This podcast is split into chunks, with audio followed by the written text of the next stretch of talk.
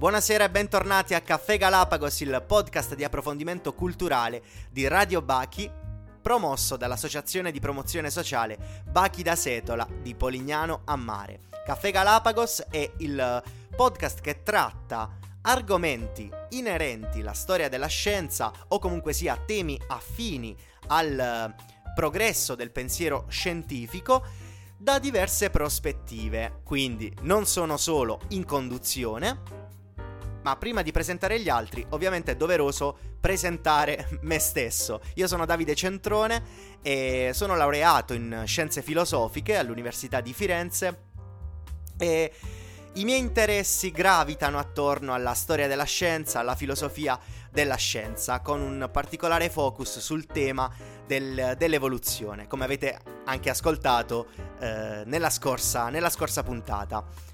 Accanto a me, in conduzione, ci sarà anche Michele Carone, che saluto. Buonasera amiche ascoltatrici e amici ascoltatori di Radio Bacchi, io sono Michele Carone, eh, laureato in scienze filosofiche all'Università di Torino e questa sera cercherò di presentarvi il tema della puntata.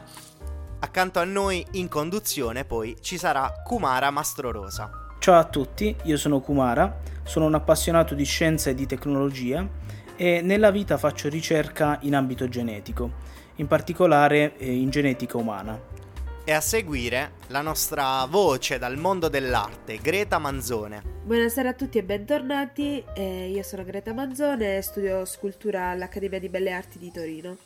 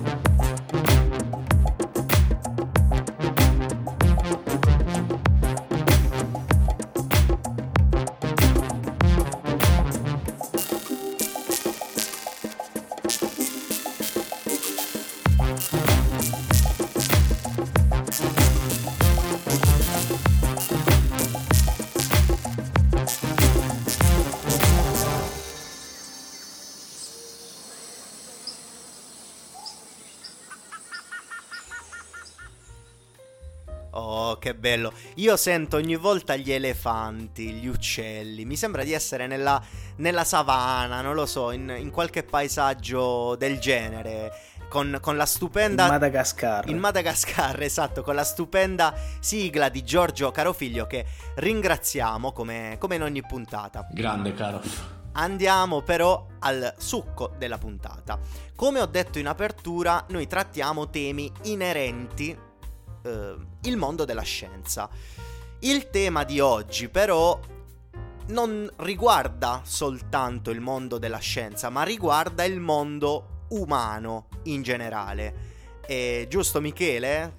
Giusto Davide, giustissimo. Tra l'altro ehm, in tutte le, le, le, puntate, nelle due puntate precedenti, insomma, eh, sono emerse tante, tante, problematiche che poi mi hanno spinto, eh, hanno spinto in realtà mh, tutti noi qui a, a voler mh, proporre insomma una puntata Mm, speciale, o meglio una puntata che, che non riguardi proprio un, uh, una scoperta scientifica, una teoria scientifica in particolare, uh, una puntata che avrà come tema l'etica e la morale.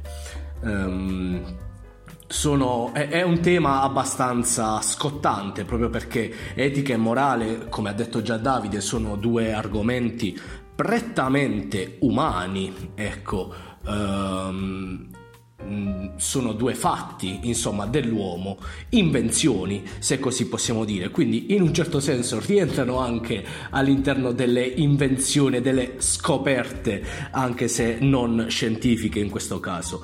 Ma um, torniamo ai due termini, morale ed etica. spesso, e neanche troppo erroneamente, vengono utilizzati come sinonimi ma c'è in realtà una sfumatura di significato che li differenzia. Eh, la morale, o meglio le morali sarebbe più giusto, sono l'insieme delle regole condivise da una comunità, da un popolo. Eh, insomma, sono un accordo sempre condiviso, su cosa sia giusto o sbagliato, su cosa può essere vantaggioso o svantaggioso, su cosa può essere utile oppure inutile. L'etica invece riflette sul principio di queste regole di comportamento, regole di comportamento che sono alla base di tutte le relazioni umane.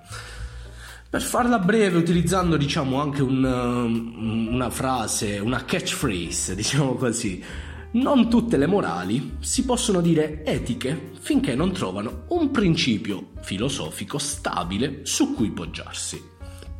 Ora, chiaramente mh, mm, utilizzando il termine plurale, morali, eh, si vuole mettere in evidenza proprio la, plura- la pluralità eh, delle, degli accordi condivisi, delle, delle, opinioni, di quello che la gente pensa, i gruppi, insomma, eh, le comunità pensano sia giusto, sbagliato, eccetera, eccetera. Um, nel corso dei secoli sono emerse, diciamo, maggiormente due specie di morali tra tutte, tra le molteplici, ovvero quella della prima specie si fonda su un'etica deontologica, quelle invece della seconda specie si fondano su un'etica teleologica. Partiamo da questa seconda. Innanzitutto, che cosa significa etica teololo- teleologica? L'etica teleologica è l'etica dei fini, vale a dire eh, tutte le mie decisioni, le mie azioni sono rivolte al conseguimento di un determinato fine, di un determinato scopo. La caratteristica dell'etica teleologica però è anche il suo limite in un certo senso vale a dire che essa manca di universalità. Ovvero, le finalità che ogni uomo si propone nella sua vita, eh, sarete d'accordo con me ragazzi, sono molteplici, sono soprattutto indeterminabili a priori, cambiano nel tempo e spesso entrano in contrasto tra loro. Ehm, nascono queste... Sono contingenti, Michele, no? Sono esatta... esatto, sono contingenti. Per quanto comunque possiamo trovare un principio stabile, un principio di condotta che ci porti a valutare di volta in volta qual è il mezzo migliore per raggiungere un fine, questo mezzo eh, spesso e volentieri non sarà sempre a disposizione. Eh, noi, per dire, faccio un esempio anche abbastanza banale, se a 12 anni volevamo spostarci a 12 km di distanza da casa, eh, non potevamo utilizzare la macchina, il nostro mezzo doveva cambiare per, eh, per, raggiungere quel determinato fine di spostarci a 12 km di distanza, ci potevamo andare a piedi, ci dovevamo ingegnare insomma in un certo modo. Ehm, la cosa importante da dire da un punto di vista storico-filosofico è che questo tipo di morale, mm, quella che si fonda appunto su un'etica dei fini, eh, nasce dalle riflessioni dei filosofi dell'antichità. In questo caso, per chi volesse approfondire l'etica teleologica classica, rimando al testo aristotelico dell'etica nicomachea. Eh, l'etica nicomachea di Aristotele è un testo in cui noi possiamo venire a contatto con il concetto di ricerca della felicità. Ok? Eh, è un concetto che mh, mm, è molto popolare nella nostra contemporaneità. Tutti quanti cerchiamo la felicità. Cosa intendevano però i greci per felicità? La felicità per i greci era l'eudaimonia, ovvero il bene supremo dello spirito, del daimon. Il daimon era appunto lo spirito. Uh, il daimon dell'uomo, diceva Aristotele, tende naturalmente alla realizzazione di ciò che gli è più proprio. Avevamo visto, mm, eh, Davide ce l'aveva spiegato nella prima puntata riguardante il metodo scientifico, avevamo visto come eh, nell'universo aristotelico gli elementi tendono a riconciliarsi verso ciò che gli somiglia. Vi ricordate quando Davide aveva detto insomma, che l'aria tenderà eh, verso il suo luogo di origine, quindi andrà in su e la terra in realtà andrà in giù? Ecco, allo stesso modo, nel caso dell'anima umana, essa tenderà sempre a ciò che soddisfa la sua parte razionale. per soddisfare la sua parte razionale, l'uomo deve accrescere la propria virtù. Vediamo come mh, mm, questo, questa visione insomma, aristotelica la potremmo definire, per noi che viviamo 2000 e passa anni dopo Aristotele, una visione a dir poco ottimistica. Eh, la felicità intesa in questo modo, non so se siete d'accordo con me, ehm, cioè la realizzazione massima del proprio scopo sembra essere quasi un'esclusiva dei filosofi o non so, di, di, di pochi che, che, possono permettersi la speculazione filosofica, quindi rendersi conto no, che una vita secondo ragione, esatto, dimmi Davide. Addirittura degli, degli asceti proprio ancora più che dei filosofi quasi, sì, cioè di coloro... una persona che possa dedicarsi solo a quello. Sì, esatto, di coloro i, mh, mm, di coloro i quali uh, possono permettersi attraverso la, la, speculazione, insomma, il pensiero, di raggiungere questa concezione, o meno, di riconoscere il fatto che se noi siamo esseri razionali, Uh, anche la nostra virtù sarà una virtù razionale. Quindi il nostro fine nostro, tutti i nostri scopi. Aristotele parla di vari scopi, di vari fini, tra i quali anche quelli del mangiare, dell'abbeverarsi, di raggiungere un determinato risultato, ma lo scopo al singolare, eh, ovvero la realizzazione della propria natura più intima, della felicità del proprio daimon, eh, è un, uno scopo eh, razionale uno scopo riconoscibile solo attraverso eh, la speculazione, quindi l'analisi filosofica, esattamente come ha detto Davide, quasi ascetica.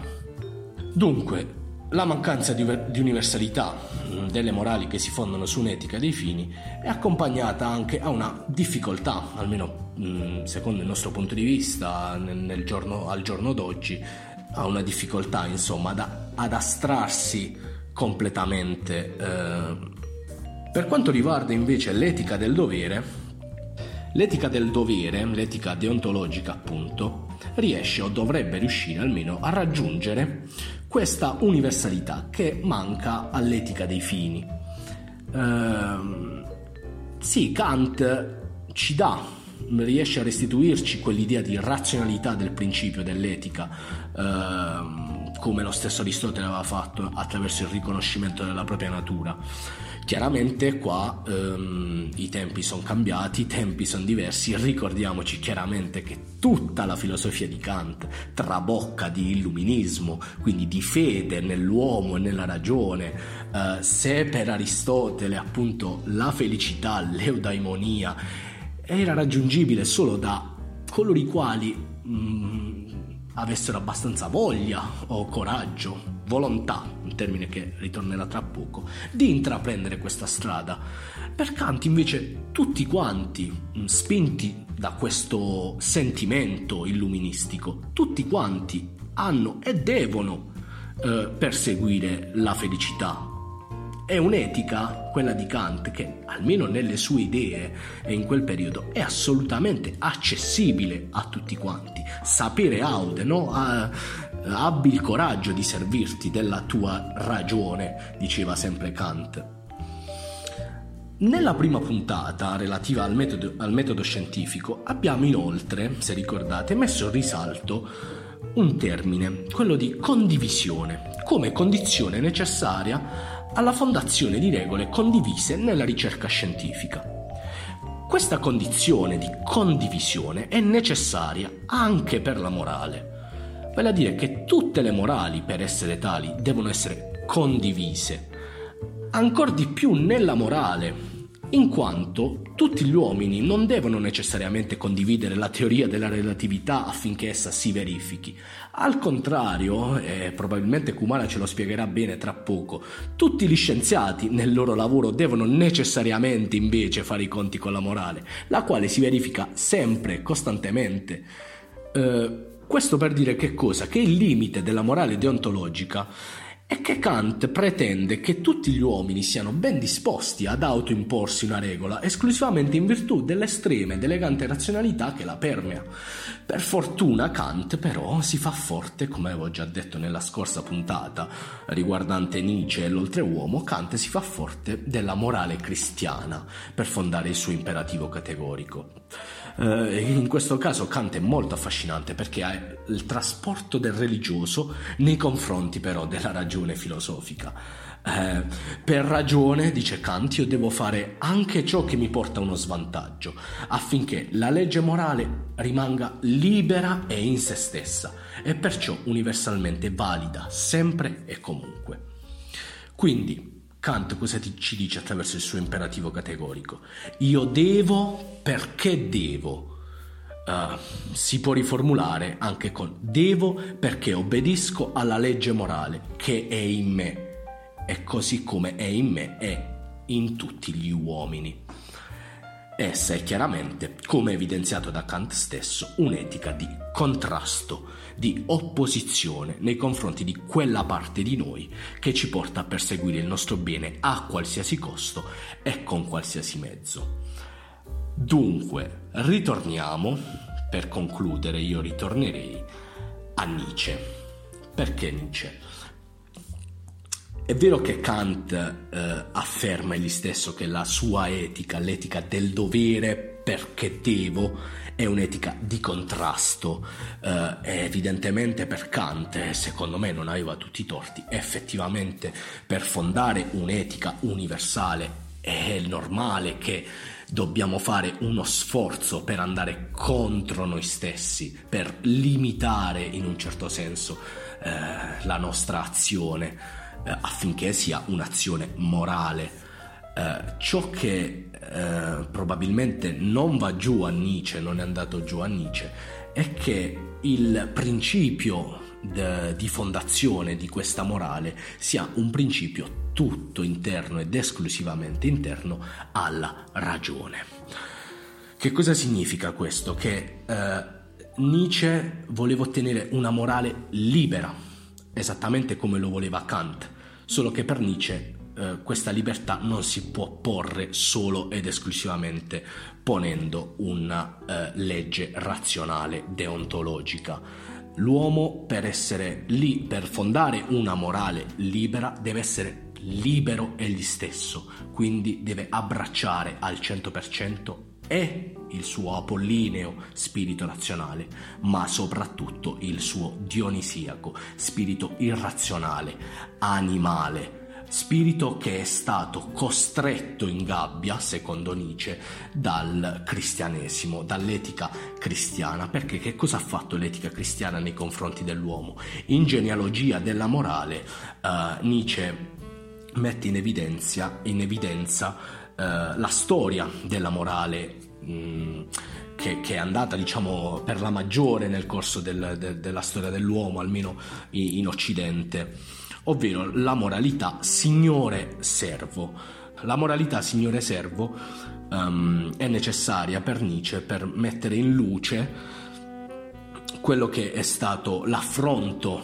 mm, e la limitazione fatta dalla morale cristiana nei confronti della morale precedente, ovvero in genealogia della morale, infatti, eh, Nietzsche riflette sui valori di bene e male e sui valori di buono e cattivo.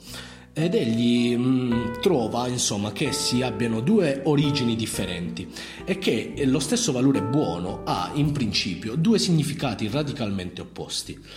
Nietzsche chiaramente si riferisce all'antica società greco-romana, prima dell'avvento dell'ebraismo e del cristianesimo, cioè una società originaria di uomini forti e fieri che, parole di Nietzsche, dicono sì alla vita.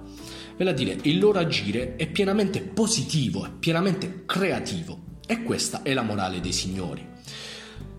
Questa capacità umana, chiaramente, di godere della vita ed attuare il bene in terra, è visto dall'altro capo della scala sociale, però, come un male. Ecco come i valori diventano disvalori.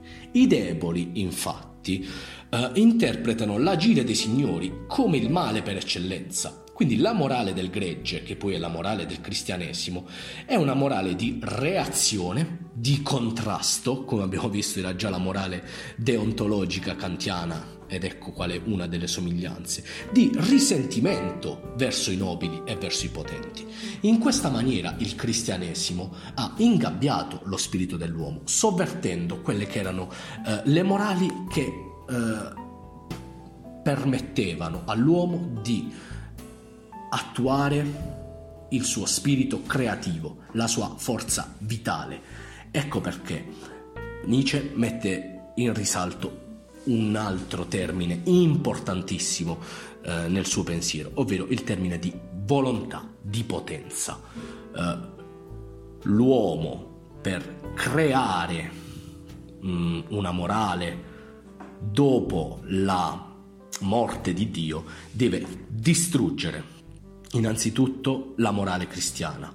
Tutti i dogmi della morale cristiana devono essere distrutti, ma persino il dogma del devo perché devo deve essere distrutto. L'uomo per creare veramente l'oltreuomo è un'etica uh, che rispecchi appieno il senso dell'uomo e la sua natura, perché di natura parlavano anche Aristotele e di natura parla anche Kant, eh, che rispecchia appieno la natura dell'uomo senza più imbrigliarlo in catene. Eh, lascio mm, poi parola, la parola a, a Kumara e a Greta, ricordandovi poi che eh, questo termine catene, sciogliere le catene, potrà tornare utile eh, tra qualche istante. Dunque, stante così le cose, abbiamo due modelli di morali, eh, nessuna delle quali eh, sembra essere adatta, insomma, a fondare uh, un principio che sia al tempo stesso universalmente valido e che dia conto al 100% di quella che è la natura dell'uomo. Chiaramente però eh, i modelli che abbiamo sono anche eh, gli unici con i quali noi possiamo leggere i fatti eh, morali, insomma le, le azioni morali, eh, i, i, fatti eh, poi pratici, le, le, i casi Chiaramente eh, questi due modelli ci servono, sono necessari a noi perché ci permettono di leggere di, di volta in volta eh, gli eventi, i fatti, i casi eh, in cui si presentano delle problematiche a livello morale. Uh, se ne presentano tantissime in tutti i casi e in tutte le situazioni della vita, ma se ne presentano tantissime e um, cercare di risolvere questi dilemmi morali non è affatto cosa semplice, soprattutto all'interno della scienza e della ricerca scientifica. Quindi io passerei la palla a Kumara eh, che ci spiega un po' insomma se, se, si può, se si può riflettere, se si può provare a riflettere su questi dilemmi morali all'interno della scienza. Grazie Michele, è effettivamente eh, quello di cui voglio parlare oggi, ovvero come eh, l'etica entra a far parte della scienza e in quali occasioni. Voglio partire da qualcosa di cui molti avranno sentito almeno parlare. Eh, negli ultimi anni sono diventati molto comuni aziende che fanno analisi genetiche per privati. Aziende di questo tipo ricevono materiale biologico, come ad esempio campioni eh, orali o saliva, dai quali estraggono il DNA e lo sequenziano, quindi lo, lo leggono. La loro promessa è quella di leggere diverse regioni del DNA e fornire un report sulle origini dell'acquirente per un costo di circa 100 dollari, a volte anche meno. Si ricevono quindi dei report in cui viene detto all'acquirente che il 20% del proprio DNA è greco, il 20% è nigeriano ad esempio e così via. Uh, quello che non viene chiarito è, è, è, però la percentuale di DNA analizzato, che in realtà è molto molto bassa. In uno di questi siti, di queste aziende, ho letto che viene pubblicizzato uh, come più di 2000 regioni. Se pensate però che il DNA può essere rappresentato come una sequenza di lettere, eh, di 6 miliardi di lettere, capite che questa percentuale è molto bassa. Eh, sarebbe come voler cercare di, di, capire quanto sono inquinate le acque nel mondo cercando di prendere solo a campione le acque della, di Portocavallo a Polignano. Ne so, mi viene un esempio eh, così. Esattamente, è, abbastanza improprio farlo. Mm. queste sequenze poi vengono comparate a quelle di database che sono costruiti, sono spesso database interni che vengono costruiti con i dati di altri clienti, per determinare dove nel mondo quella sequenza di DNA è più frequente. Però, eh, come già Michele ha anticipato, ci sono diversi problemi in questo processo. Prima di tutto i database interni non riflettono la diversità eh, delle etnie di tutto il mondo e soprattutto le sequenze genetiche non si separano per nazione, ma eh, è un processo molto più lungo che coinvolge la storia, l'aspetto sociale delle popolazioni. E, e, appunto, come dicevamo prima, è abbastanza improprio fare queste supposizioni partendo da una percentuale bassissima di DNA. Tralasciando questi aspetti che però possono essere minori per quanto riguarda il problema dell'etica, il, il, problema principale di queste procedure è come vengono gestiti questi dati, ovvero dove vanno, come vengono trattati e soprattutto chi li riceve. In alcuni stati eh, è possibile che le aziende che fanno questi test vendano questi dati ad aziende private. Eh, questi dati possono essere considerati dati clinici, ovvero come i dati che il Sistema Sanitario Nazionale ha eh, su di noi, che di solito sono protetti. Quindi vengono vendute a queste aziende private in modo anonimizzato, ovvero non con nome e cognome, ma con un codice eh, identificativo unico. Immaginate eh, il problema etico in tutta questa faccenda, ovvero è etico vendere questi dati a dei privati che possono trarne profitto? Immaginate che, eh, ad esempio, qui negli Stati Uniti la, la sanità è, è, privata, bisogna avere un'assicurazione sanitaria. Immaginate che nello stato del Kentucky un'azienda sanitaria compri dei dati da un'azienda dello stesso stato che fa questo tipo di test genetici e scopre che una grande percentuale dei dati analizzati da questa azienda eh, vengono da persone che sono predisposte a una determinata malattia come ad esempio, non lo so, il diabete. E per questo motivo potrebbero decidere sulla base di questi dati di aumentare le polizze assicurativi per quella determinata malattia e quindi farci un profitto. Ora, eh, questo tipo di test eh, non sono il male, diciamo possono risultare anche molto utili. Ci sono tanti esempi in cui eh, le persone che hanno fatto questi test hanno poi eh, messo su internet i loro dati e hanno trovato dei familiari eh, molto lontani che pensavano di aver perduto. Oppure è molto celebre la storia del Golden State Killer a San Francisco in California, è un serial killer che negli anni 70 e negli anni 80 ha commesso un sacco di reati ed è rimasto latitante per più di 40 anni. Infatti è so- soltanto nel 2018 ehm, la polizia di San Francisco ha trovato un, un match con eh, il DNA che aveva eh, trovato sulle scene del crimine del killer negli anni 70 e negli anni 80 che aveva conservato con alcune persone di un database pubblico. E quindi immaginate come in una, in una giornata gli investigatori abbiano ristretto le loro ricerche da milioni di persone a una famiglia. E infatti nell'aprile del 2018 eh, il Golden State Killer è stato arrestato ormai eh, ultra settantenne e con eh, 40 anni rimasti, eh, in cui è rimasto sconosciuto. Tuttavia in questi casi i dati eh, delle persone coinvolte erano stati resi pubblici in modo volontario, mentre l'utilizzo di questi dati da parte di aziende private, eh, almeno secondo il mio parere, deve essere regolato. Bisogna interrogarsi su come gestire questi dati e come garantire che eh, non vengano sfruttati per un profitto da aziende o comunque da, da privati. E soprattutto perché non sappiamo, questo è solo l'inizio, eh, è un esempio di come questi dati possono essere utilizzati, ma non sappiamo in futuro l'utilizzo che avranno e quale sarà eh, la loro finalità. Un'altra situazione in cui eh, emerge un altro problema etico durante eh, gli studi scientifici è appunto nella ricerca. Prendo sempre il campo della genetica come esempio perché è il campo con cui ho più familiarità. Uh, come dicevo prima, siamo in grado di leggere il DNA di un individuo ora, uh, anzi di molti individui, uh, ed è una procedura relativamente nuova. Pensate che il primo sequenziamento completo del DNA umano fu concluso nel 2003, dopo anni e anni di lavoro e un costo di più di 3 miliardi di dollari. ora, dopo 20 anni, fa strano, eh, ma possiamo farlo su larghissima scala, possiamo sequenziare eh, e leggere il DNA di tantissime persone per il costo di circa eh, 1000 dollari a campione e con una qualità molto molto superiore rispetto a quella di 20 anni fa. In ricerca è molto comune eh, reclutare pazienti e controlli per comparare il loro DNA e trovare variazioni genetiche che siano presenti solo nei pazienti.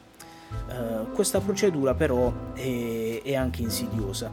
Immaginate di accettare di partecipare a uno studio sulla fertilità, quindi vengono reclutate persone di entrambi i sessi uh, che hanno avuto dei figli e persone che sono dei pazienti, sono quindi eh, infertili.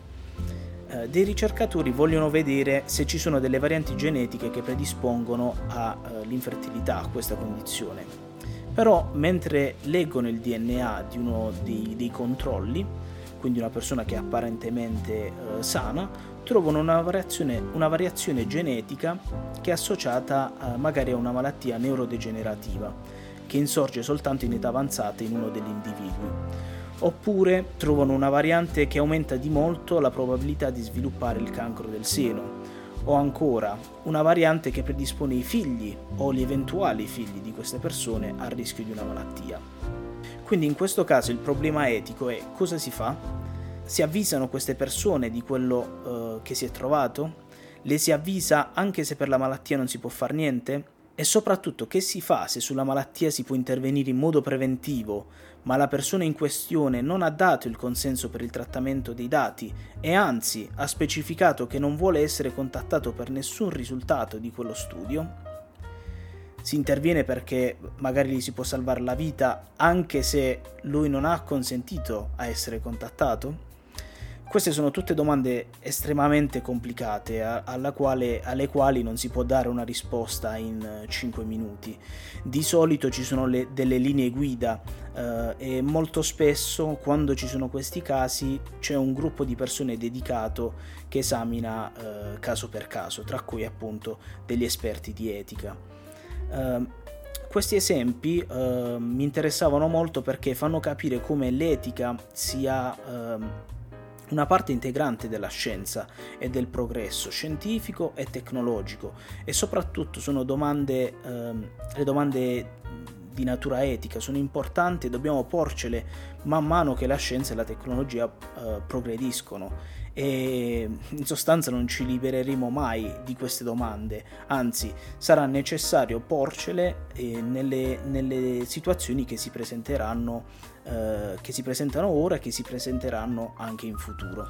Tra l'altro si potrebbero fare anche ancora mille esempi per quanto riguarda dei dibattiti ehm, molto attuali, ad esempio nel caso del, nel caso del fine vita, ad esempio eh, c'è un, un uh, un dilemma etico non indifferente. Guarda, c'è... Vai, vai. No, per quanto per me eh, comunque in realtà è un dilemma etico risolvibile eh, nel momento in cui eh, c'è una, una piena responsabilità insomma della propria esistenza del proprio corpo. Eh, i padroni del, proprio, del, del, nostro corpo dovremmo essere noi quindi è un dilemma etico che in un certo senso non si pone neanche se ci pensi, se ci pensi effettivamente tante che per i non credenti. Esatto ecco perché ritorna il discorso delle morali. Esatto perché perché l'ingerenza della, della morale eh, della morale cristiana cristiano-cattolica è pesante insomma perché appunto per lei la vita, la tua vita, non dipende dalla, da te, insomma, dipende da un terzo e questo terzo è, è Dio fondamentalmente. E, e, quindi poi però non ti lascia la libertà di, di scelta, ecco, diciamolo così in modo spicciolo, però poi di fatto questo è. E poi infatti è un po' il discorso di come avviene il salto tra l'etica e la morale um, concetti come quelli di, eh, esposti da Kumara, gli esempi che ha esposto Kumara Uh, sono significativi proprio perché uh, ci, ci, possono essere delle morali che annullano uh, e non permettono un ragionamento etico, non, non permettono un... per esempio nel, nel caso della, del fine vita, di disporre del proprio corpo come meglio si vorrebbe. Eh, ed, è, ed, è, un qualcosa insomma che, che, fa riflettere proprio perché mostra il distacco che c'è mh, mm, tra i due termini, nel senso che etica e morale a volte li possiamo usare come sinonimi, ma altre volte no, proprio perché eh, entrano in contrasto, in quanto la morale è tutto un insieme di regole accettate da una comunità, ma che per il singolo individuo all'interno della comunità possono anche non valere assolutamente, perché il singolo individuo ha sviluppato un'etica personale che non si rifà affatto alle morali della sua comunità. Certo, anche perché, eh, ad esempio, nel, nell'ultimo esempio che ho fatto, in cui eh, magari una persona può essere salvata in modo preventivo da una malattia, ma lui non ha accettato di essere contattato per questi fini, potrebbe entrare in gioco una morale che dice no, io ho l'obbligo eh, appunto morale di salvare quella persona perché posso farlo e ne ho la, l'informazione e la capacità di farlo, nonostante eh, poi ci potrebbero essere delle conseguenze di altro tipo, legali, eccetera, eccetera. Tant'è che poi per quanto riguarda quel tipo di professione, ehm, penso anche alla tua professione in realtà Kumara, non solo quella dei medici eh, degli infermieri, eh, insomma di coloro che si occupano mh, direttamente dei rapporti con il malato, eh, si, si, viene a formare proprio un'etica deontologica di quelle due di cui avevo parlato io, prevale chiaramente l'etica del dovere e in un certo senso la personalità, que- quello che pensa eh, il singolo individuo non vale più ma vale il ruolo che quel singolo individuo ha in quel momento all'interno della comunità e la sua responsabilità chiaramente all'interno della comunità e degli altri individui. Sì, questo è molto presente nelle professioni che hanno appunto diretto contatto con i pazienti. Penso a un medico che si trova a curare una persona che magari è la persona peggiore del mondo. In quel caso può entrare in gioco una morale che dica eh, tu medico sei obbligato a curare qualsiasi persona mm, indipendentemente dalle tue visioni del mondo e dalle tue opinioni. Bene, ottimo, ottimo. Allora, ehm, a questo punto io darei la parola a Greta, eh, introducendo insomma quello che è l'argomento eh, di cui lei sceglie di parlare, eh, che tra l'altro se non ricordo male è anche un qualcosa di derivato da un'esperienza personale fatta da, dalla stessa Greta all'interno del, del mondo universitario e del, del, mondo dell'arte finora circoscritto comunque sempre all'ambiente universitario. È un, un tema, quello dell'etica dell'arte che spazia tantissimo, chiaramente come spazia all'interno della, dell'argomento scientifico, insomma, de, dei rapporti che ha l'etica con la scienza. Nella fattispecie eh, stiamo parlando di un momento ben preciso all'interno della storia dell'arte, un momento che è stato colto dalle riflessioni di Walter Benjamin e del suo testo eh, L'opera d'arte nell'epoca della sua riproducibilità tecnica. Um, in questo caso c'è un... Um, una riflessione apportata da Benjamin, eh, il quale afferma che nell'epoca della riproducibilità tecnica eh, l'opera d'arte ha perso di due valori fondamentali, eh, che sono l'autenticità e l'unicità. e non solo, ma ehm, c'è una metamorfosi della, dell'opera d'arte, eh, che appunto da opera d'arte diventa eh, prima oggetto d'arte e poi diventa merce. Vai Greta. Sì, esatto, tant'è che dall'inizio del terzo millennio con lo sviluppo delle tecnologie, soprattutto eh, quelle destinate alla comunicazione, i media elevano le merci a comunicazione e per farlo si sono serviti dell'immagine, la quale gestisce il rapporto sociale tra gli individui. Così, oltre al valore economico, le merci diventano stili, mode, visioni e schemi di comportamento. Cercando infatti di fare una critica radicale all'interno di una società derealizzata e pluralizzata, eh, in queste condizioni opporsi in maniera diretta è impossibile, perché si starebbe cercando di sconfiggere l'irreale. È per questo che bisogna elaborare nuove armi di contrasto e di espressione artistica. Ma se l'irrealtà e la pluralizzazione sono i requisiti del presente, chi ci assicura che questa descrizione del presente sia davvero corrispondente alla realtà? Certo, ehm, aggiungerei anche Greta che riprendi un attimo quello anche che avevi detto nella scorsa puntata, vale a dire che poi alla fine nel Novecento con le grandi scoperte scientifiche e col cambio di paradigma dell'arte, eh, l'artista non ha più tanto il, la pretesa di eh, raffigurare la realtà, quindi eh, eticamente si pone quindi una nuova apertura, cioè un, un, nuovo regno eh, su cui ragionare eticamente per quanto riguarda questo cambio di paradigma dell'arte, perché se effettivamente mm, il, la responsabilità che abbiamo noi uh, fruitori dell'arte nei confronti dell'oggetto uh, artistico che può essere appunto frutto di un'idea determinata da parte di chi l'ha realizzato ehm, è, è, una responsabilità ehm, etica quella che abbiamo noi nei confronti di questi oggetti d'arte, proprio in virtù della loro mercificazione in primis e anche in virtù della loro eh, non più pretesa di raffigurare un qualcosa di reale, eh, ma appunto si esalta, come, come avevi detto tu già nelle, nelle scorse puntate, l'elemento della soggettività, giusto? Sì, esatto, mi hai tolto totalmente le parole di bocca. E, è proprio nel momento in cui si inizia a ragionare sul mercato dell'arte che l'artista e anche io ingenuamente nel mio percorso eh, universitario ho iniziato a interrogarmi e a capire cosa fare, cioè a chiedermi faccio qualcosa eh, che piace in modo che possa vendere, faccio qualcosa che sia alla moda, che in questo momento sta andando, o faccio qualcosa che mi rappresenta ma che probabilmente non, non appartiene, non, è, mm, non, riesce ad essere eh, appetibile all'interno del mercato dell'arte. Eh, non è pop praticamente. Esatto, non è pop o magari non è figurativo perché il figurativo è magari è più immediato o magari va di moda in questo periodo o non va di moda in questo periodo perché anche l'arte è diventata una moda come, come dicevo prima, è diventato...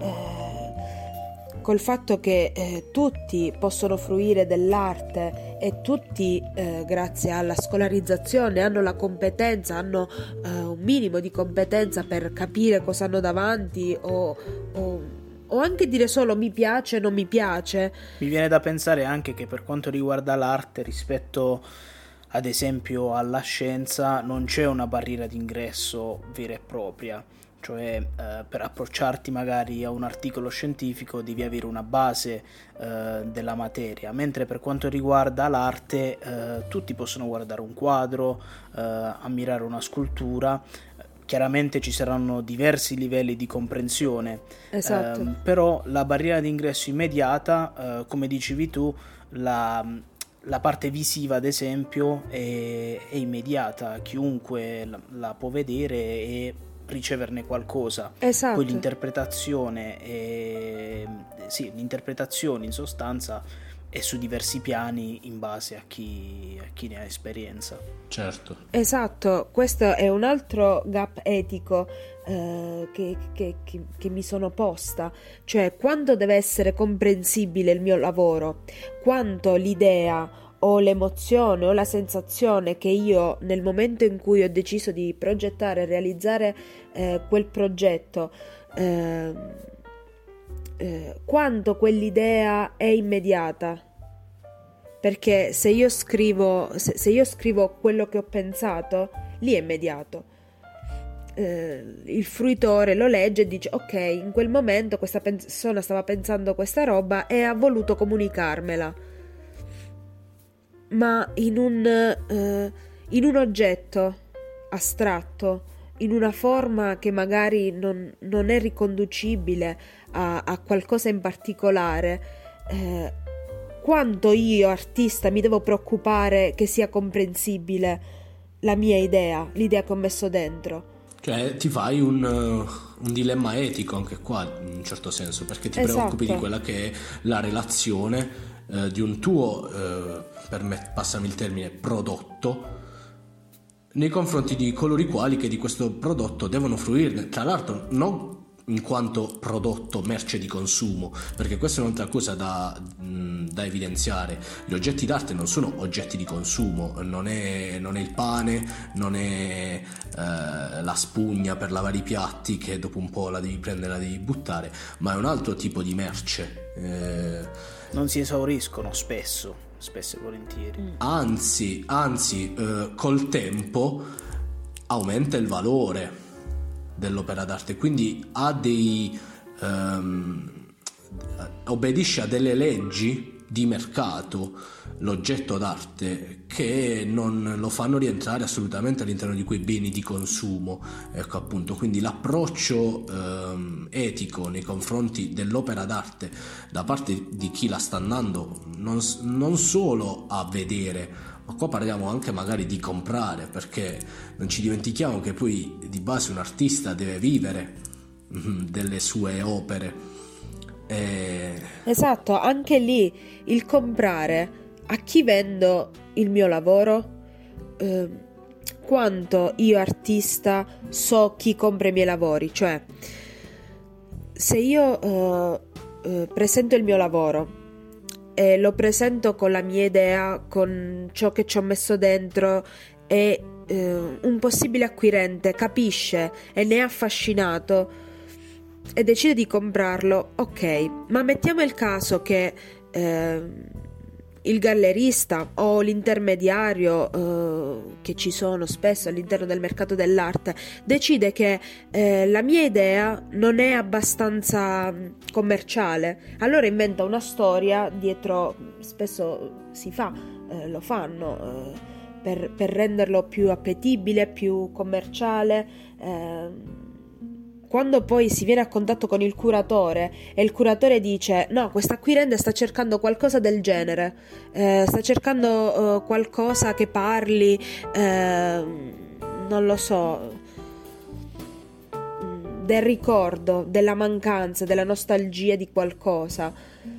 Ma il mio lavoro magari non parla di quello, parla di tutt'altro. Però funzio- magari funziona. L- l- il curatore inventa una storia eh, dietro a quel quadro che possa essere appetibile per quell'acquirente. A me artista sta bene? Sì, no.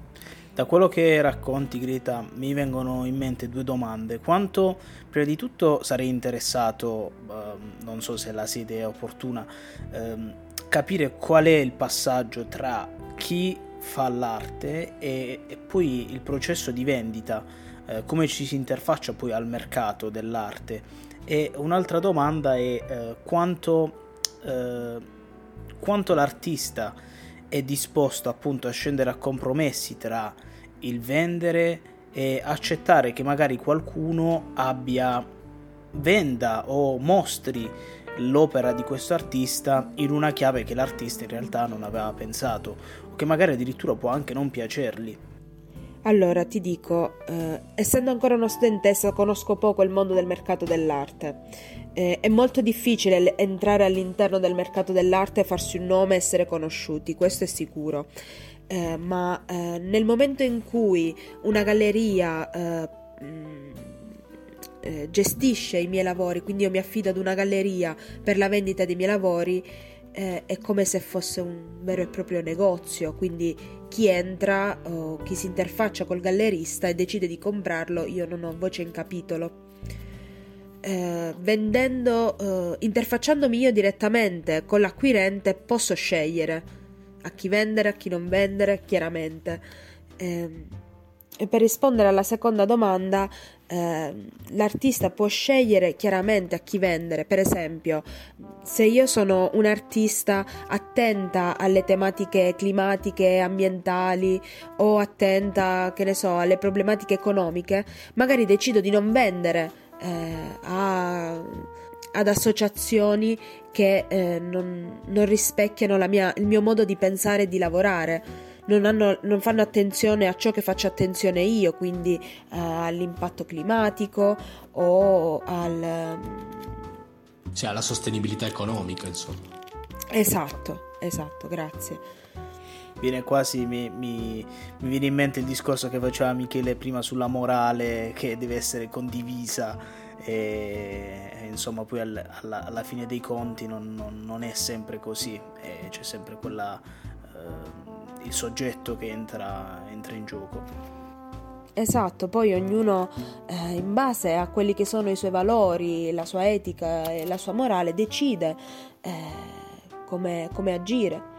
Sì, quindi diciamo che anche eh, le azioni di un artista, soprattutto al giorno d'oggi eh, un artista che non solo produce arte ma cerca anche di viverci, eh, sono tutte azioni che possiamo definire azioni morali. Uh, in quanto appunto devono tenere in considerazione sia uh, il contesto sociale eh, di riferimento dell'artista, ma anche proprio l'etica individuale dell'artista che probabilmente ci tiene a che, che sia rispettata, insomma, nel processo che porta la sua creazione a, ad entrare nel mercato. Poi tra l'altro, ehm, ultima cosa, eh, ma non meno importante, Abbiamo due livelli diversi di mercato per quanto riguarda gli oggetti d'arte e le opere d'arte eh, che diventano merce. Il livello, eh, per così dire, più alto, quello di cui ha parlato Greta, quello delle gallerie, quello delle, grandi, delle grandi mm,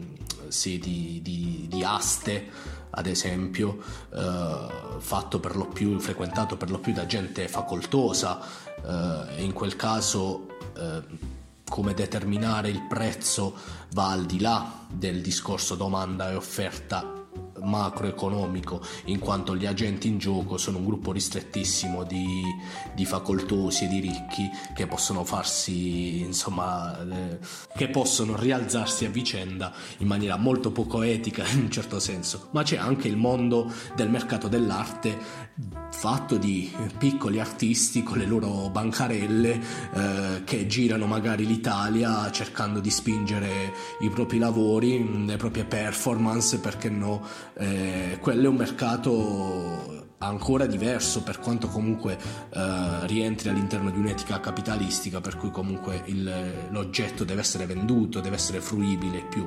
Ecco, chiaramente eh, il compromesso etico eh, da parte del dell'artista, a mio modo di vedere, poi ditemi voi se, se, condividete questo mio pensiero, deve essere accompagnato da un altrettanto atteggiamento etico da parte del compratore, nel senso che noi quando ci approcciamo alla...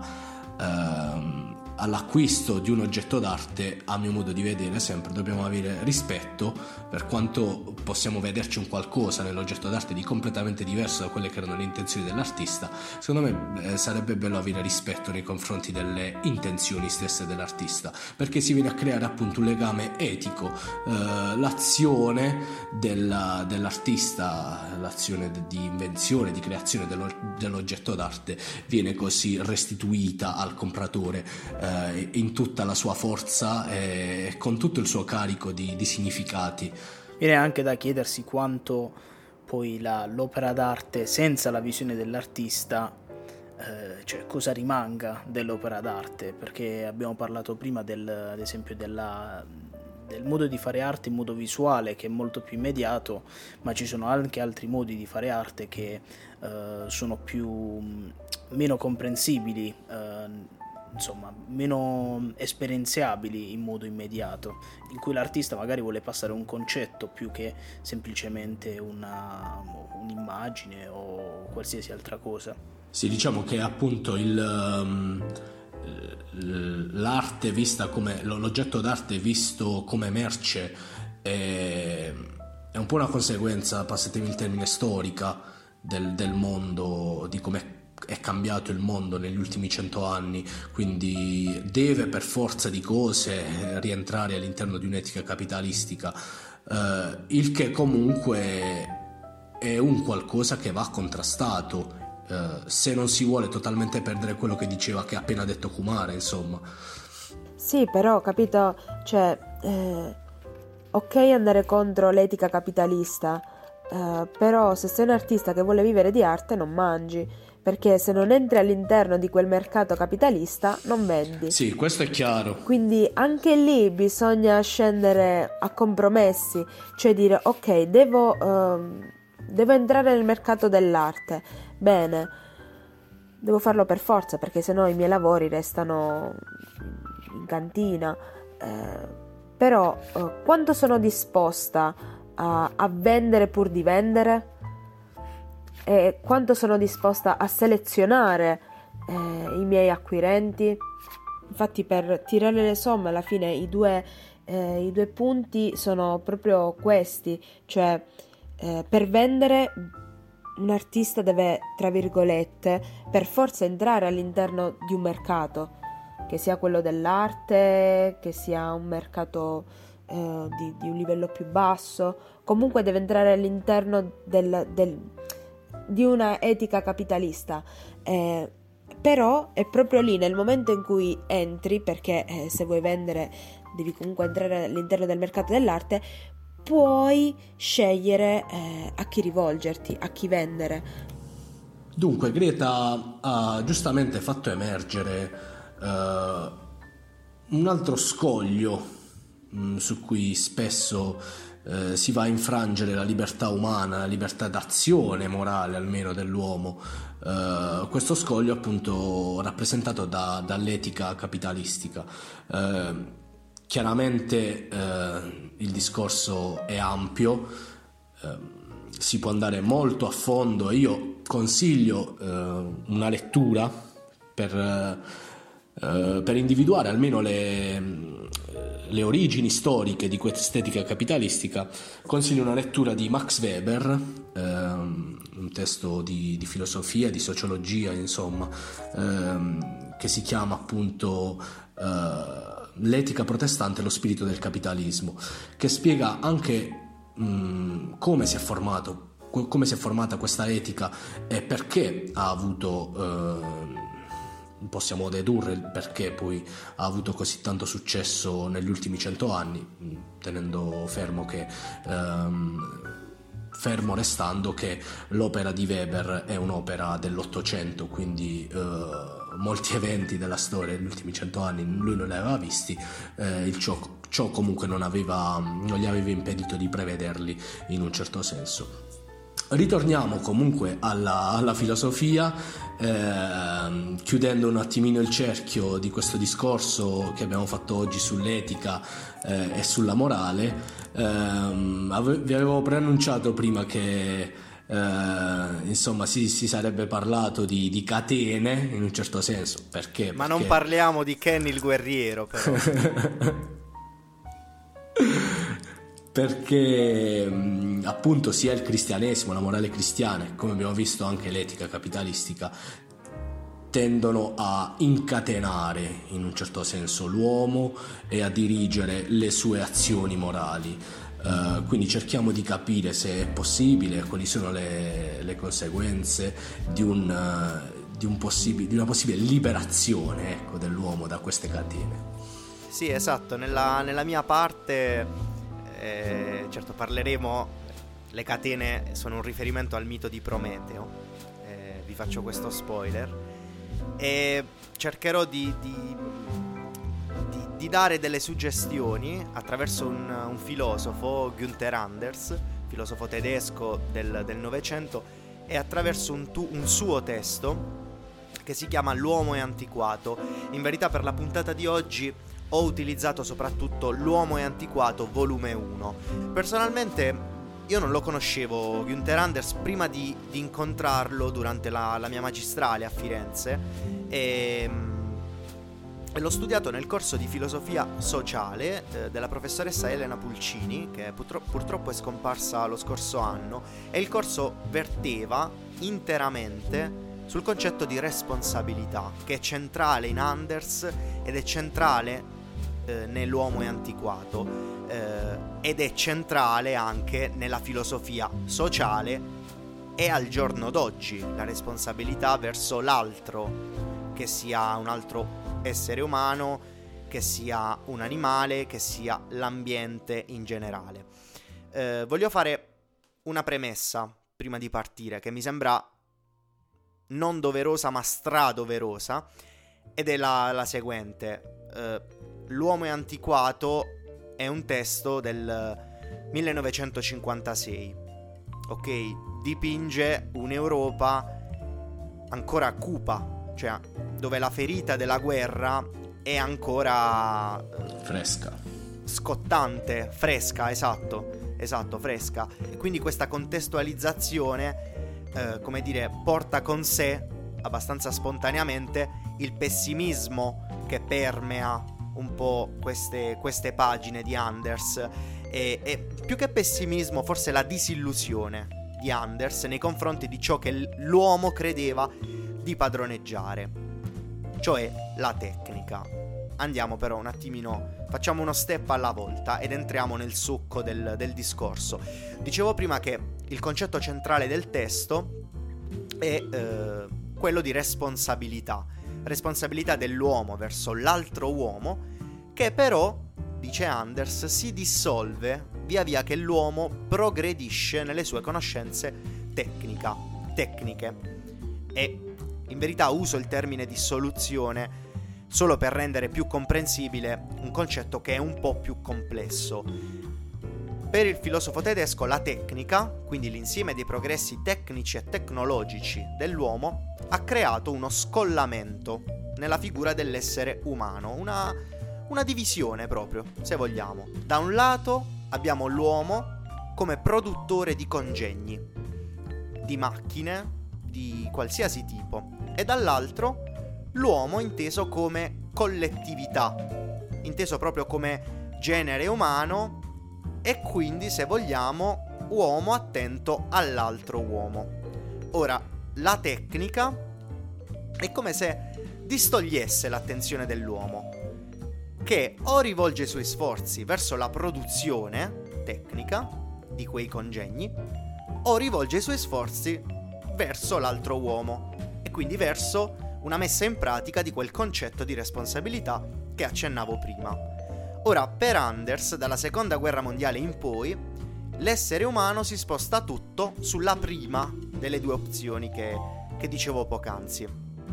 E veniamo al primo di due concetti, eh, dei due concetti cardine di questo testo e di quest'autore, direi proprio, e che io vorrei lanciarvi come suggestioni per provare a criticare eh, il mondo, il mondo contemporaneo e, e, che quindi spero, mi auguro, auspico possano essere spunto di riflessione. Il primo concetto è quello di dislivello prometeico. Ora, non, non, come dire, non, non spaventiamoci troppo nel sentire questa, questa parolaccia. Andiamo per gradi, per evitare anche di buttare giù paroloni senza poi, come dire, eh, spiegarli. Allora, innanzitutto voglio leggervi cosa dice Anders riguardo questo dislivello prometeico. Sono veramente tre righe, tra l'altro all'inizio del, eh, del, del suo testo. Dice Anders, chiamiamo dislivello prometeico la sincronizzazione ogni giorno crescente tra l'uomo e il mondo dei suoi prodotti, i prodotti della tecnica la distanza che si fa ogni giorno più grande. Ora, col termine dislivello, Anders quindi intende questo scollamento di cui parlavo prima. Quel prometeico però, e qui veniamo alle catene di cui parlava Michele. Ora, i più avvezzi alla mitologia greca sicuramente conosceranno già il mito greco di Prometeo. Chi era Prometeo? Era il titano che rubò il fuoco della conoscenza agli uomini Fuoco che era prima degli uomini, Zeus lo toglie agli uomini, gli uomini cadono in disgrazia, Prometeo lo ruba agli dei per ridarlo agli uomini. Questo fuoco, in Anders, non è il fuoco della conoscenza in generale, ma il fuoco della tecnica. Poi in verità Prometeo verrà punito venendo incatenato, appunto, ecco le catene, da Zeus a una montagna con la famosa aquila che andava e gli divorava ehm, cronicamente il, il fegato. Ora, Prometeo, qual è la colpa, la responsabilità, anzi no, proprio la colpa di, di Prometeo? La tracotanza, cioè l'essere andato oltre. I greci la chiamavano iubris. Varca, in poche parole, il limite dettato dagli dei, in quel caso da Zeus in persona, e l'uomo, l'essere umano, in generale quindi di cui parla Anders, si macchia della stessa colpa di Prometeo, quella tracotanza. Ora, la tecnica è un prodotto umano e penso che su questo siamo tutti d'accordo. Però vi è un, um, un momento nella storia, e Anders lo individua eh, molto vicino rispetto alla sua epoca, a lui contemporaneo, in cui l'uomo va oltre il suo prodotto, oltre la tecnica e la tecnica gli sfugge di mano. E qui c'è, in, questa, in questo sfuggire di mano del prodotto da chi l'ha creato, sfugge di mano a chi l'ha creato, che sta lo, lo scollamento, il dislivello. Quindi l'uomo non è più capace di tenere il passo della tecnica, non riesce più a stargli dietro. E qui Anders non intende che la tecnica si dota di vita propria, no? inizia a camminare sulle sue gambe, resta sempre un prodotto umano, cioè Anders è sempre lucido da questo punto di vista, nonostante sia drammatico, eh, drammatica la sua narrazione, eh, resta sempre lucido, cioè la tecnica comunque resta un prodotto umano ed è sempre l'uomo a produrre, ok? Però ci dice che restiamo noi uomini drammaticamente indietro dal punto di vista etico e morale rispetto ad ogni prodotto della tecnica. E la responsabilità verso l'altro arranca, mm, fa fatica, non ce la fa a tenere il passo della tecnica. Quindi, nella prima metà del Novecento, dice Anders, ci si è ritrovati a produrre la bomba, non riuscendo a immaginare cosa potesse significare, quali danni eh, avrebbe potuto portare all'intero genere umano. Quindi, ho detto, non riuscendo ad immaginare, anche l'immaginazione resta indietro rispetto al fare, al produrre e quindi la responsabilità rimane indietro anche rispetto a ciò che noi produciamo con la tecnica e rimane indietro anche il nostro corpo, dice Anders, rispetto al congegno, come lo chiama lui. Andiamo a capire un attimino cos'è questo conge- congegno. Ehm, voglio leggervi un'altra citazione di Anders che secondo me è fondamentale per anche entrare proprio nello spirito del, del testo, che è un testo che a una prima lettura può sembrare non troppo complesso, in verità non è così semplice come, come sembra. E, ehm, dice, dice Anders, tutti questi dislivelli, ognuno dei quali sarà chiamato in causa nel corso di questa indagine, siamo sempre all'inizio del testo, presentano la stessa struttura, cioè una facoltà, dell'uomo ovviamente, è in anticipo sull'altra. Perciò una arranca dietro all'altra. Quindi una va avanti, una resta indietro. Come la teoria ideologica rimane indietro in confronto alle condizioni di fatto, così l'immaginare in confronto al fare, quello di cui parlavo, parlavo poc'anzi. E allo stesso modo il nostro sentire arranca dietro al nostro agire. E infine, ultimo della retroguardia, umiliatissimo ritardatario, il corpo umano trotterella a grandissima distanza dietro a tutti, privo di sincronizzazione con tutti quelli che lo precedono. E quindi privo di sincronizzazione con il prodotto della tecnica. Qualunque esso sia, potremmo prendere qualsiasi eh, esempio oggi, lo smartphone, il computer, il microfono attraverso il quale registra- stiamo registrando in questo momento. E perché il corpo umano resta indietro? Perché è, sempre secondo Anders, inadatto, fallibile rispetto al congegno. E quindi arriviamo al secondo concetto con il quale io voglio, voglio chiudere. L'uomo, per via di questo corpo che resta indietro, prova vergogna. La vergogna per Anders è una vera e propria passione, quindi un qualcosa che l'uomo subisce, non può eh, sfuggirgli, subisce anche direi io in un certo senso in modo inconscio, però la subisce, è una passione. Sente, avverte l'uomo di non essere adeguato, di essere antiquato, appunto, da cui si spiega eh, il titolo del testo, l'uomo è antiquato rispetto alle macchine. Ed è paradossale se pensiamo che è lui stesso a produrle queste macchine, ok? E, e non gli sfugge mai questa produzione, sempre l'uomo a, a produrre tutto quanto. Ora, è chiaro che io ho fatto questo discorso che non è, non è, semplicissimo, me ne rendo conto, ma l'ho fatto per un motivo, perché noi non dobbiamo per forza concordare con quello che Anders ci dice nel suo scritto, anche perché, come ci ho tenuto a precisare all'inizio, è un testo di 70 anni fa, è del 1956. Però secondo me apre delle strade, delle belle strade di critica eh, filosofica, sociale, anche antropologica se vogliamo, percorribili all'interno di problemi del nostro mondo. Uno su tutti, che, il primo che mi è venuto in mente, è quello ecologico.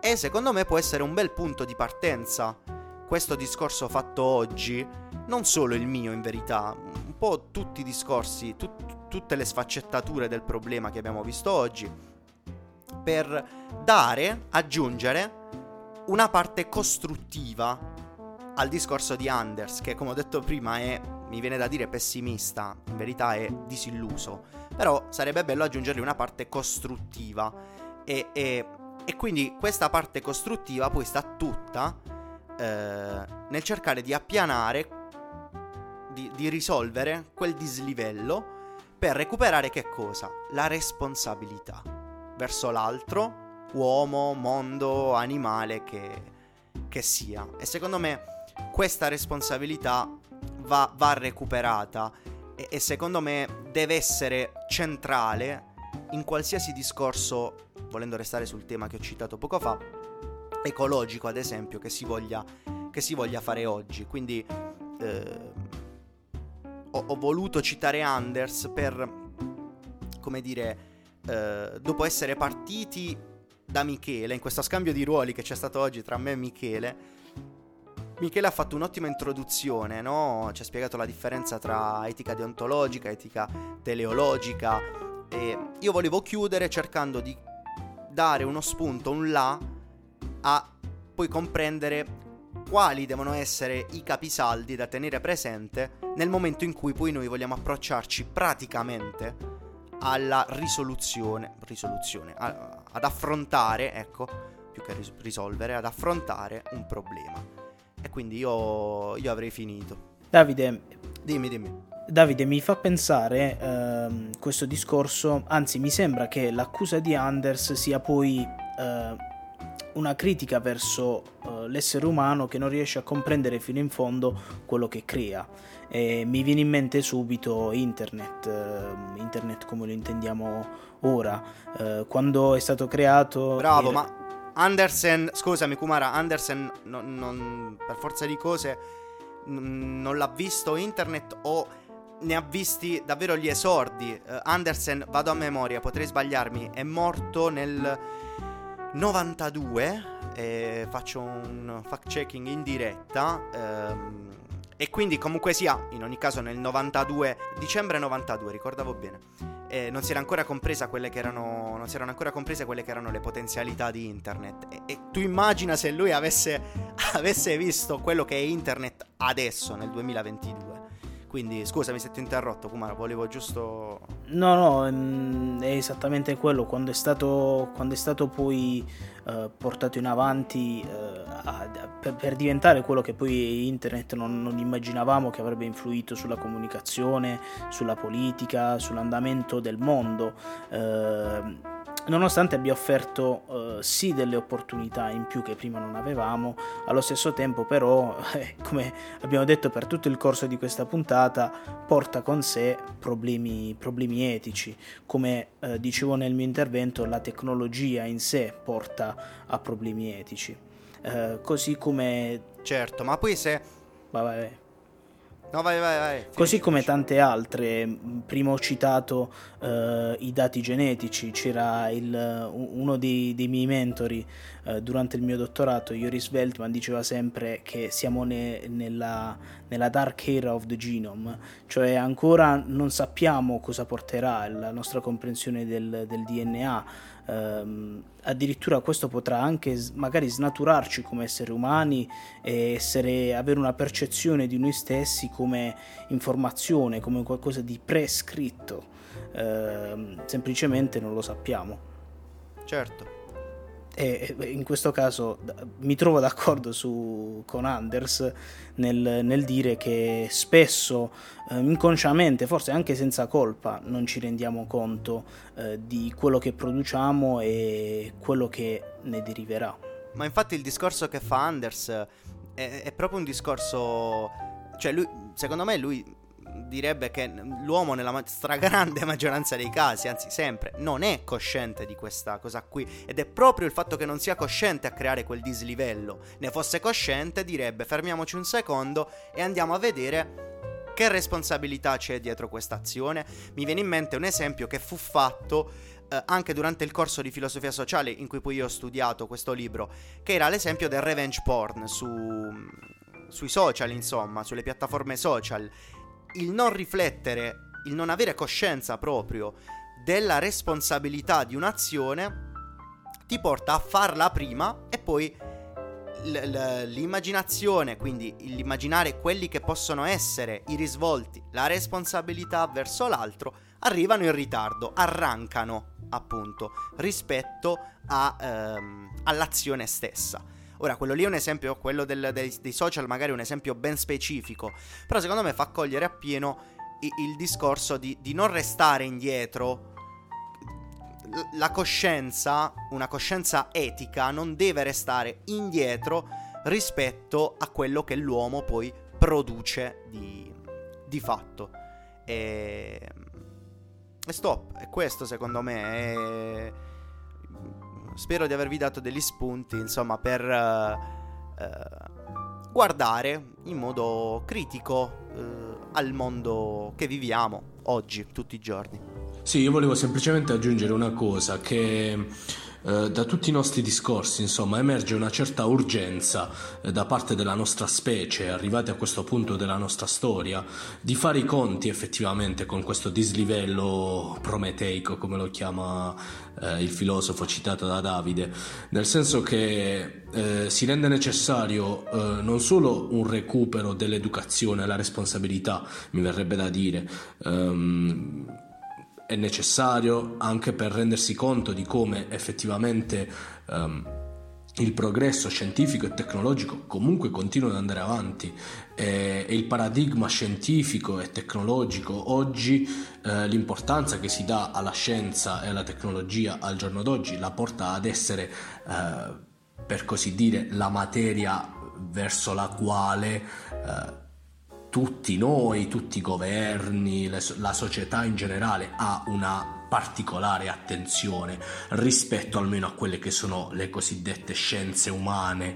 Eh, dobbiamo capire appunto questo, che se non riusciamo ad organizzare un discorso serio, all'interno delle scienze umane che possa permettere a queste di essere rivalutate ed esperite come necessarie tanto quanto le esperienze scientifiche e la ricerca scientifica, effettivamente andremo sempre incontro a un, un allargamento di questo dislivello eh, che ci porterà a dei sentimenti quali la vergogna, come diceva appunto Davide prima, il senso di inadeguatezza nei confronti di se stessi, quindi un maggiore smarrimento, un'impossibilità poi di fondare eh, una morale Uh, che, come voleva il caro Kant, eh, eh, veda l'uomo come fine e mai come mezzo.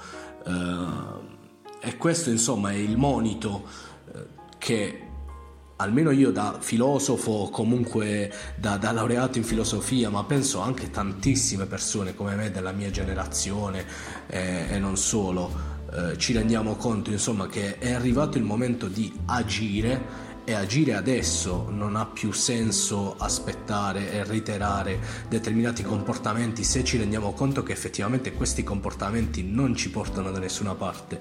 Ed è stato bello oggi proprio riflettere su questo tema sul tema dell'etica e la morale perché è emersa proprio questa urgenza eh, da parte di varie menti che si occupano di, di, varie cose differenti tra loro di voler trovare una per così dire pace di, di voler trovare un, un, momento in cui rendersi conto che, che bisogna, lo ripeto, agire eh, a livello di, di coscienza, ecco, quindi l'educazione alla responsabilità è anche un'educazione alla coscienza, dobbiamo essere preparati insomma a, a discutere di questi temi, temi di etica, temi di morale, anche e soprattutto a mio modo di vedere per riuscire a sfruttare al meglio eh, quella parte del, del, nostro essere umano che tanto ci piace, cioè la parte de, dell'inventore, no? del creatore di cose, del, dell'uomo di tecnica, ok? Perché spesso la tecnica viene stigmatizzata, ma quello da stigmatizzare, ciò, ciò, che va stigmatizzato, come diceva bene Davide prima,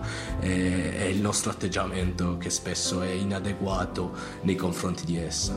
Esatto, infatti anche per quello ci ho tenuto, come dire, a, ho tenuto a, a precisare che Anders non dice che la tecnica prende, si sveglia una mattina e cammina con le sue gambe, quindi è il mostro, è il leviatano da... ok, è il nemico, è il, il primo di tutti i mali. E no, è l'uomo che insomma si è fatto sfuggire di mano qualcosa e, e resta indietro. E, ed è questo il problema, il fatto che l'uomo resta indietro. E, e quindi sì, io sono stra d'accordo quando tu dici un'educazione eh, etica eh, ma anche proprio un'educazione tecnologica, anche volendo restare ancorati a questo tema, secondo me sarebbe dopo, diciamo così, ne, ad oggi. Ancora di più, ancora di più forse una, un'educazione tecnologica sarebbe dopo, cioè il familiarizzare con, con, con lo strumento, col, col mezzo. Bene, eh, noi abbiamo finito per, per questa puntata e molti spunti di riflessione, molte discussioni eh, tra un intervento e l'altro. È stata una bella puntata, e, mm, ricca, ricca di contenuti, io credo. Dico a tal proposito, eh, potete contattarci con eh, domande o soprattutto per raggiungere del vostro uh, in merito a queste discussioni uh, alla nostra email caffegalapagos.gmail.com caffè senza l'accento e ricordo a tutti che potrete trovare, potete trovare tutte le puntate di Caffè Galapagos uh, su Spotify ed Apple Podcast per ascoltarle in differita. Quindi noi ci sentiamo tra due lunedì e vi diamo appuntamento come sempre al prossimo caffè. Ciao! Ciao! Ciao! Ciao!